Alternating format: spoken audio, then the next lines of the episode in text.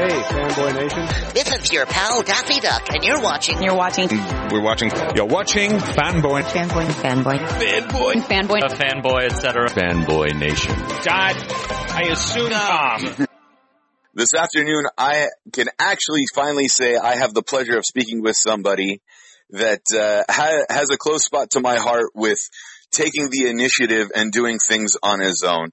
Uh, he's the writer, the director, could have been the DP, the lighting guy, the cameraman at one point, and running cords and everything else. Uh, on the film Automation, Garo Setian, how are you? How are you? Uh, nice to speak with you. Yeah. Pleasure. I, I can't take credit on cinematography on the movie. That was Michael Sue, and he did a great job. So you know. yeah. Well, you virtually did everything else. When I find out from from Sadie Katz and uh, Jeff J. Knight that this was a micro budget film that took 12 days to shoot. I think yeah. the the feature documentary said that you have a bunch of friends at Titmouse that yep. uh, that let you use the pay, their facility for pickups. Yep. So you pretty much did a lot of this stuff on your own, man. And this has definitely got to be a pet project for you. It, it totally was. Uh, you know, uh, my wife and I started a company a while ago uh, called Hungry Monster Entertainment, and I primarily edit movie trailers under that banner. That's my regular gig. But uh, we've been wanting to make a movie for a while, and you know, uh, we've tried a few other times, and it didn't work out. And we finally just said, okay, what are our resources? What do we have? And a little piece of everything that didn't come together in the past uh, became a part of making this movie happen. And uh, you know, we were very fortunate. We had a very dedicated crew and a lot of good people, and we were able to put this thing together. Well, you guys did a fantastic job, especially with the costume itself. Oh well, that that's uh, Ted Smith. He's the uh, designer of that robot. Uh, he's a master prop builder. Uh, you should check out. He has his own uh, website, the Evil Ted channel. And, uh, you know, he shows people how to build their own, you know, costumes and props and things like that. I mean, he's worked on everything from like, you know, he's worked with James Cameron and, you know, top, you know, TV shows and movies and everything. And now he basically shows people how to build their own costumes and, you know, do cosplay and things like that. In fact, that's how I got Jeff Knight, uh, for the movie because he knew him through the cosplayer community. And Jeff did a great job as Auto. I mean, he kind of made him run, chi- you know, like childlike, like there was this innocence to the robot itself, even though, as we find out, it was, it was a war machine initially that got reprogrammed. And I'm not giving any, anything away that the trailer doesn't show us. So we're not going to yeah, go yeah. past, you know, act one in giving details away. Right, right, exactly. Yeah. And I think even if people didn't see the trailer, I think uh, that's, that's probably something you would have guessed was going to happen at right. some point in time. You're not going to watch the robot movie to just see it live happily ever after and be all okay, you know. that's part four. Yeah. You know, uh, when it, when it was first presented to me, they're like, "Oh, it's kind of like RoboCop meets The Office," and I got scared because I tried to watch The Office a couple of times, and mm-hmm. there's so many extreme close-ups back and forth, zooming in to give it that documentary feel, like, mm-hmm. you know, mm-hmm. behind the scenes documentary stuff that I, you know, I was like, I can't do it. I'm getting a headache watching The Office. And I was like, please don't let the cinematography be The Office. Oh yeah, yeah. No, no, no. we, we were not. We definitely were not. We it was uh, established early on. We wanted it to be classically filmed. This is uh, n- none of the um, you know cinema verite stuff. Really, where we just wanted it to feel like uh, you know like a, like a movie. You sit down and you watch it. Yeah, you know. I assume you're a kid that grew up in L.A. that uh, loved loved you know the drive-in movies and like the '80s classic movies of like RoboCop, Terminator. You know the sci-fi genre of that time. That you know was a warning of hey, if you don't take care of things, it's going to lead to this dystopian future. Yeah, well, I watched all that stuff. I'm actually even a little older than, I mean, like I grew up with, you know, all those 80s movies and also like watching on TV any, any science fiction or monster movie. Like I would look in TV guide and, ooh, this film's going to be coming up. I want to watch it. Or we had a thing called the four o'clock movie and they'd show Japanese monster movies all week or another week it would be all Hammer monster movies or so anything, you know, especially science fiction, you know, anything with spaceships or monsters or creatures, old movies, that that was me. I was a classic monster kid. I actually grew up in Massachusetts, um, and I moved out to LA in 1992 to go to grad school at USC, and uh, and then I eventually, you know, became a an editor of uh, movie trailers, and uh, but I've been trying to make a movie for a long time. You were in graduate school in 1992 and you still have all your hair. Now I really can't like you. Yeah. I know. I look a lot younger than I am, but yes. Has a full head of hair and everything. Man, just rub it in. My wife keeps me young. So, Is that what it is? yeah, yeah. That, that just means she's sitting right behind you with her arms folded right now. She's, actually, I'm in I'm in Las Vegas right now visiting my parents, and my uh, wife is actually in LA. Uh, we have two kids, and uh, you know we're trying to make do through all the COVID stuff. So you know, Well, there you go. Just don't spend all your time behind the plexiglass at the blackjack table. yes, no, no, no, no, not much of that. Uh, how long ago did you write automation? And did you have any idea that during its release time would be the time that we'd be facing the possibility of going full blown automation? you know, I never would have guessed that. I, I can tell you that much. I mean, what I was, you know, basically this film was all built around things that we knew we could get, which was like, you know, the location or the initial location was my cousin's insulation company.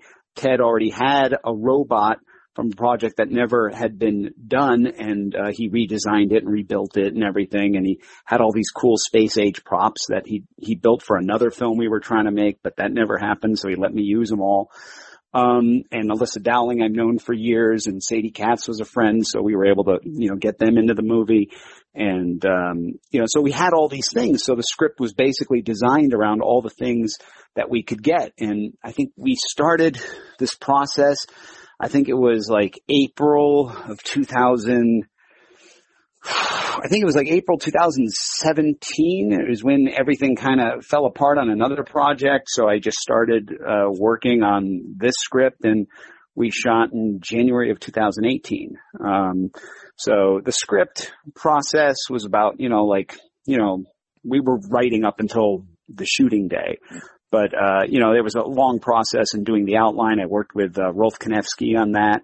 And then, uh, I brought in my friend Matt Schaefer. I wrote half the script and Matt wrote the other half. And then Rolfe came in and did a rewrite. And then I was constantly rewriting it while we were kind of working on the film. Um, we shot for 12 days and then we took six months off. I edited the movie, but there were little holes in the movie. So I wrote some new scenes to fill those holes. And that's when we went to Titmouse and did our, um, additional sequences, like, you know, stuff like with the lockers where, where Elissa's hiding in the locker and there were some sneaking around and the stuff on the big stairwell, that was all at Titmouse. And, uh, we filled in all the like holes of the movie that we needed to fill in later. And that was like just two days of pickups. That's not, man, that's 14 days total. So, Yeah. you know, that, that's a two week project right there. So that, that's gotta be a sense of accomplishment to sit there and go, we made a sci-fi film in two weeks that looks really good, you know, with the special effects that you were able to, especially when people find out, you know, that it's a 14 day shoot and the micro budget that you had to put it all together. And then on top of that, you know, it's tongue in cheek, it's humorous. Like this, this could easily be one of those like midnight screening movies, you know, where they put it in like with the room and Rocky Horror and stuff like Yeah. that. Love it. Yeah, that would be amazing. no, we and we had we screened it at a lot of festivals, and people really, really gravitated to the movie, and they really liked the character of Auto, and they liked Jenny, and they liked the way the movie ended, and you know, it was uh, yeah, it was a labor of love every step of the way. I mean. I was living with the movie for that entire, you know, two year process. I, I guess you'd say two year process from beginning of writing it all the way to the release date but there was really one whole year where I was working full time and then I'd come home and I'd be just editing the movie and, and then I'd be building the sound design and, you know, all that other stuff. I mean, it was, you know, a lot of work. And your But, uh, marriage survived it on top of that. yeah, I know, huh? Isn't that amazing? Yeah, that's love right there. Because they say if your marriage can survive a remodel, you know, Yeah. you you guys will survive. Here That's you are, here you are working in the office and then coming home and then editing your own project on the side. Yeah, yeah, and it's funny. We were like, "Yeah, never again this way. We're never going to do it this way again." And of course, and now we're talking. "Oh, maybe we'll do another. You know, so we'll see. you know, Automation too, man. You said it. You left it open for a sequel. Yeah, you can always. Yeah, I, I, I toyed with some ideas on that, but we'll see. We got we got a couple other things we're trying to do. So uh, we'll see which one of them pans out. But both of the other projects are sci-fi, so that's Okay. cool. I, I kept, definitely want to stay in that world. Yeah, and, and I'm sure because you're friends with the guys at Titmouse, you had some help with the uh, with the CG special effects. Actually, those were um, those were done by uh, some other guys. Uh, there was this guy Adam Lima, who's a brilliant effects guy. He's worked on a lot of stuff. I knew him through horror trivia, and the other one was Jason Miller, who uh, did some all those cool cityscapes and things that you see later. Uh, he's also a filmmaker, but really, really talented CG artist. And uh, we had two other guys. Benny Pierce did all the um, he, worked on Agents of Shield and stuff like that, but he he did all the uh, the view screen stuff of Auto, and then we also had uh, Perry Horovis who did a few other shots, and he's a childhood friend of mine who works with WWE Entertainment now, but uh, he also does a lot of the graphics for trailers. I do so. Oh, so he's the guy that's also doing the graphics on SmackDown, where you see like the little bubbles and stuff. Yeah, yeah. he worked. I believe he works on some of that stuff. Yeah, so Okay. yeah. Yeah, well, uh, I grew up watching WWE and uh, WCW and the NWA and all those other wrestling promotions, so nice. that's that's a little tie-in for me right there, knowing that one of Oh, your buddies wow. works there. oh, that's great. You know, so I assume he's in Connecticut then. Yes, he's in Connecticut. Yep. Yeah. Yeah, and it's East Coast. That's you know where I'm originally from. Right. Yeah, I used Yeah. to work in public access television, and we used to do a TV show called Valley of the Shadows together, and it was like a Twilight Zone show. And that's back in the day. It was like the internet before the internet. It was just Right. public access television. You know? And what people don't know about public access is that back then you were able to rent the rent a actual studio, and they mm-hmm. gave you tape and a camera, and you could film whatever you wanted. Yes, and that's what we did. And we were actually among the first people to actually do dramatic shows in that sort of format because most places were still just doing committee meetings and football games and basketball games and that sort of stuff. But we, you know, it was, it was pretty innovative. It was a weird period of time. That was like the 80s, you know, 80s to early 90s. The the thing with public access though is that you know having having the chance to use that high end equipment was such a big deal for people. And now I've seen people film movies on their phones because yep. you know anything that's like Samsung Note 8 at one point to and up and even you know with Apple stuff because they lag 2 years behind. I don't care if Apple gets mad at me. I don't have one of their phones. Uh, you know, we have now 4K cameras in our hands. Yeah. Yeah, it's amazing. I mean, you can get some pretty good quality on your camera these days. you know, what's it, what's it like having majored in film back then where you were still cutting together a film to now being able to do it digitally? You've seen the evolution of it firsthand from graduate school till now. Oh, Which wow. Had to Yeah. have made things a lot easier for you to make this film. Oh yeah, no, I mean, it's, it's incredible. I mean, I used to actually, when I was a kid, I would actually cut eight millimeter and super eight millimeter film, like literally with the splices and tape and you'd tape together the film. And then I got into video editing, which was three quarter inch tape to three quarter inch tape and it would have this five second delay. So, but it was linear, you know, the whole thing that changed was right after I got out of film school, and that was around 92 is when Avid and Lightworks and these other systems started where you could edit on a computer and drop things in the middle because the old way of editing, at least on video, you'd have to just keep going straight forward. I mean, what, you couldn't, you couldn't back up, you know what I mean? And, you know, change it, you know? Um, but video editing, I mean, the computer editing now is a lot more like the original film editing because you can just break up, br- drop something into the middle of something and take it on. So I, I've done it all. I mean, I've cut 35 millimeter, 16 millimeter video, and now I do editing on Avid and Adobe Premiere. Um, I just, I just worked on another, uh, feature. I just edited a feature uh, for Glenn Danzig, um, you know, uh, which is uh, in Adobe Premiere, and it was great experience. Oh man, it was funny when we were kids. We used to argue that Glenn Danzig, if they ever made a live action Wolverine, was the perfect plug and play because he's the right height and build for the character. That's awesome. Yeah. That's what happens when like- you're a comic book kid, you know?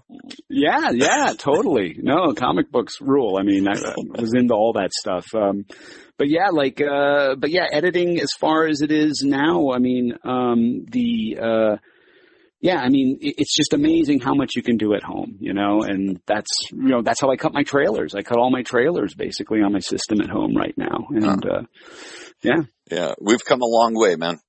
Mm-hmm. Yeah. Totally. Uh, with automation, since this was a two year process and you said you were writing and rewriting up until production day. And I know Sadie had said during the table reads, uh, you humanized her character a little more. You actually took input from the actors about their characters and how they would develop and were more than willing to work with them in that realm.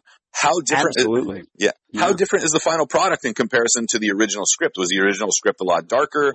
Was it more humor based? Was it more, you know, end of the world, you know, doomsday style? Like what, what was the evolution from pay, you know, from the first draft to the final cut? The the tone was always, I think, what it is. It always had a sort of fun tone to it, and um, the you know basically the story is all the same. But what did evolve was the character Sadie actually is, is playing. You know that that role was originally written for another friend of mine named uh, Sean Keller, who's a wonderful actor and he's a great writer. Um, and he was going to play really just a total bad guy, like a total jerk. You know what I mean? And then his uh, girlfriend had a film that uh, she was directing, so he had to kind of go off and work on that. So he wasn't able to play the part. And Sadie, who has a birthday around the same time as me and Elissa, we did like a, a triple header birthday party one day, and then like. You know, I just said, gee, you know, we have an opening here. Maybe, you know, maybe Sadie would want to do it. And she's like, sure, I'm in. So that role was changed to fit her. And then, uh, as the time went on, she started having these great ideas about the character. Like, you know, what if she wasn't just necessarily just a bad person, but she, her father's the one who passed away and she's connected, you know, to the, um, you know, to the place, like she's trying to defend the place, you know what I mean? Or, you know, and, and that worked out wonderfully because it now gave her character an arc, you know what I mean? Where she was arguing for something that she believed in. She was trying to save her father's legacy and everything. So, uh, I, I, and I love that because I didn't, I didn't like the just sort of broad strokes of her just being a villain. I liked the fact that, you know, we humanized her character, you know, in a, in a, in a strong way. Yeah, that part was great. And we both made fun of her not being able to throw. Yeah, that's that was great. I remember us doing that a few. Ta- we did a few takes of that. Yeah, and, and that was pretty funny. Um, uh, she was great. Sadie's amazing. Do you do you like the idea of sticking with the micro budget films just because they're they're such quick shoots that you don't have to sit there and go like let's pick on Bumblebee for a second. You know, the movie came out a couple of years ago. This thing had like a three hundred and fifty million dollar budget. Um, you know, more than seven eight months just to film the principal shooting. Like sit there and end up. All right, so this is the third day we're filming scene seven. You know, whatever, right here again, and back to Mhm. you know back to one over here, and then continuously do it this way. When it's just two weeks, it's boom, boom, boom. All right, we had two to three takes max, and we're out. Yeah. you know, I, look, I, I would love to have a, one of these bigger budgets just so I could do more and have more time to do certain things. But I think at this stage of the game, you know, uh, you, you know, I, I'm willing. I, look, I, like when I, I mentioned I had I have a couple projects I'm trying to get off the ground right now, and I mean, you know, one is a considerably bigger budget, another one might be something kind of similar. Um, do I have a preference? I mean, obviously, more money buys you more time, and you can do things a little better than you know. Uh, you know, maybe we were able to pull off in some of the things we were trying to do. Mhm. But um, I think, I mean, at this stage of the game, the the wonderful thing about automation is I was able to make the movie the way I wanted to make it. You know, there wasn't some executive saying, "Hey, you got to change this and you got to do that, or the film needs this, or you better do this that way." It's it's the movie I wanted to make. All the all the producers I worked with and stuff were wonderful. You know, they contributed in their own ways and offered, you know, suggestions and we always, you know, talked about those kind of things and used, you know, I'll use a good idea wherever it comes from. But there was no one saying, Garo, oh, you can't do this. You know what I mean? So this movie is, the only limitations on the movie are the budget. You Right. know, everything else, it's exactly the way I wanted it to be.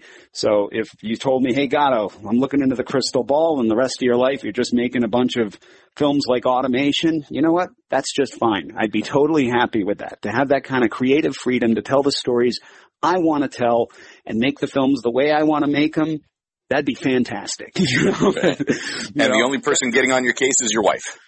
Yeah, exactly. But, you know, but she's very supportive and it's great. I mean, you know, the hungry monsters, both of us. So, you know, we're going to do whatever it takes, you know, Right. um, we just love, we do, we do this because we love it. You know? There you go. And then one day you get a call from your mom in the afternoon goes, I'm tired of the robot movies. Can't you do something else? you know? you know, it, it's so funny. You know, my mom, uh, my mom and dad came out. We had a screening of the movie. You know, at the time I was working at Lionsgate, so we had the screening at the Lionsgate screening room, screening room, and my parents came out. We had the screening with you know actors and friends and stuff, and they just loved the movie, and it was just so wonderful to see them there, and you know, get to share that with them because you know she she's she remembers the days I was filming stuff and making a mess of the kitchen or the house and having friends run around and fake blood all over the place and all that stuff. So you know, to see it as an actual movie now, you know what I mean? Not just sort of a bunch of kids doing some silly stuff, you know? It was very cool. It surprised her. She's like, wow, it finally paid off. Yeah, exactly. No, that's great. And now, now it's a happy memory of you making a mess of the kitchen. Yeah, exactly. Yeah. you know, uh, the the film itself has been fun fun to watch. You know, you gave the robot a, kind of a soul, you know, as much as you can for for a machine. But you know, with And that the- was very important to me to do that. I really wanted you to feel something for him. yeah, um, the the end scene, I'm I'm not going to give it away, but uh, there's a piece of art in the end scene. Who was the artist on that? Oh, that was my friend uh, Amy Searles. Uh, she she did that, uh, and uh, she uh, helped out a lot on the movie, on the set, and everything. And yeah, that was uh, her doing. Yeah. Well, I'm glad you're having a good time with everything that you're doing. I'm looking forward to seeing what you have next. Um, let's put it like this. It's Friday. We're home. We have the option of ordering a DVD that'll show up next week, or we have the option of ordering automation on VOD. Why should I spend my hard-earned money on a Friday night, you know, viewing of automation? you, you'll get 90, about a 91 minutes of, uh, entertainment. It's a fun movie. I, I promise you won't be bored. And, um, you know, it's, I, I deliberately tried to make a movie where you wouldn't feel you have to fast forward to anything. I mean, you just, you know, sit down and you have some fun characters and amusing scenes and it tells a story. It gets from point A to point B to point C. And, uh, yeah, so I just hope you find it entertaining, a little exciting, and hopefully you feel something, uh, at the end of the movie. That was really the whole goal, the whole intent. You know, I wanted people to feel something for this inanimate, you know, object turned into a, basically turned into, you know, a combination of Ted's suit, the, uh, the sound design, um, you know, Jeff Knight's brilliant physical performance, and of course Jim Tasker's incredible voice, uh, just combined to create something and uh, create a wonderful character. Speaking of Jim, Jim, Jim has that soft-spoken voice where he gives it a youthful feel for the robot. Yeah, yeah, Yeah. that was all designed. I mean, he is a brilliant. Not only is he a brilliant, you know, a, a voiceover artist is an actor. You know, I mean, it, it's more than just a voice. You've got to give it a performance. He um, has done voices for tons of trailers that I've worked on, uh, and that's how you know I knew I was going to use him because I I kept thinking of like Knight Rider or KITT and KARR. You know, remember Right. KARR was sort of the Paul Frees sort of voice. You know, um, so I just wanted something that had that sort of richness to it. But we we decided to keep him kind of innocent and always trying to figure things out, and uh, that was sort of the character. We we even toyed at one point with like, should we try to have the robot always sort of just upbeat and like sort of a monotone, you know, or do we or do we let the performance, like the characterization that's written there come out. Like, so if he gets a little angry or he gets a little more curious, you know, that all comes out. And we decided to let it be a, a more emotive performance, you know, let the, let the script dictate how he's actually feeling. And I thought it worked terrific. You know, he, he did a great job. I dug it, man. No, you guys did a good job with that. And as a voice actor myself on the side, you know, I, I appreciate the, the voiceover work that comes with these guys. Oh, thanks, man. Yeah. I really appreciate that. Yeah, I can tell you have a really good voice. So Oh, we'll thank have you. to talk later. Yeah. Well, if you ever need a voice for any future project or anything, not to, not to take work away from, from the other guy, but yeah, just a, just a different style of voice, let me know. yeah. No, really, you're wonderful. Thank you. You? Uh, Garo, before I let you go, uh, where can we find automation on social media? Where can we find you on social media? Follow your company, etc. And then where can we find the film on VOD? Uh, it's on. It's currently on Amazon Prime and Tubi, and I, I believe several other uh, video on demand services right now. And of course, there's a Blu-ray you could order on Amazon, which I highly, highly recommend. Only because not only do you get the movie and the beautiful, you know, quality of a Blu-ray, but you have over two and a half hours of special features I worked on for it uh, that really get into the nitty gritty of how we made this you know, little movie and how we were able to pull it all off. And there's interviews with everybody, with Elissa and Sadie and Graham Skipper and Jeff Knight. And uh, we have a special interview with Jim Tasker. Uh, Sarah French is on there. Uh, my wife's on there, Anna Heat. Uh, interviews with Rolfe Kanefsky and Esther Goodstein. Um, you know, it's, it's really, they're all on there and, uh, yeah, really, uh, it's a full package. So, yeah, I highly recommend it. I'm definitely a Blu-ray bonus features type guy, so that's always the route I prefer to go. Plus, I like having a tangible copy in hand. All right. Well, we'll, yeah. to, well, well, did now? Did you get a tangible copy, or did you get a link? I, no, I you you, you sent me the the Blu-ray, and uh, the Blu-ray. Right. Okay, good. Yeah. Yeah, I haven't right, made the request of the Blu-ray because I know I would have lost the link in the tons of emails that I get a day, and I didn't want to do that. So that's great. Well, yeah. De- yeah. definitely dig into those. You'll you'll find out a lot of interesting things uh, on how we did that movie. Perfect. Garo Setian, thank you so much for your time, man. By the way, social media tags uh, that we should look oh, for. yeah, you you can just find me on Facebook. My name Garo Setian. That's probably my. You know, I know it's an older way of doing it. I'm also on Instagram, but you know, I'm I'm mainly a Facebook guy. It's the easiest one for me to operate. Ar- so, arguing politics. I know what's going on. No, yeah, yeah, no, I, I, I, there's not a single drop of politics on my area. I stay so far away from that. So it's just, just lots of smiling pictures of me and promotions for my movies. So there you go. Perfect, man. Well, automation. I will never get on Twitter. well, automation's available now for, for VOD viewing and Blu-ray. Go check it out. This was definitely a lot of fun. I, I enjoyed it tremendously. I didn't honestly think I was going to enjoy it as much as I did. I was like, oh, this is going to be fun, but I really liked it. You layered the characters and you did so much with it. So I'm thrilled for the way it came out for you. Oh, thank you, man. I really, really appreciate it. And, uh, yeah, but, you know, thank you everyone. You know, check it out. We'd love, love to hear, hear what you think of it. yeah. Uh, by the way, Garo, please keep in touch and, uh, you know, we'll, we'll talk soon. Okay. Thank you so much. You All have right. a good one. You too. Take care, Bye. man.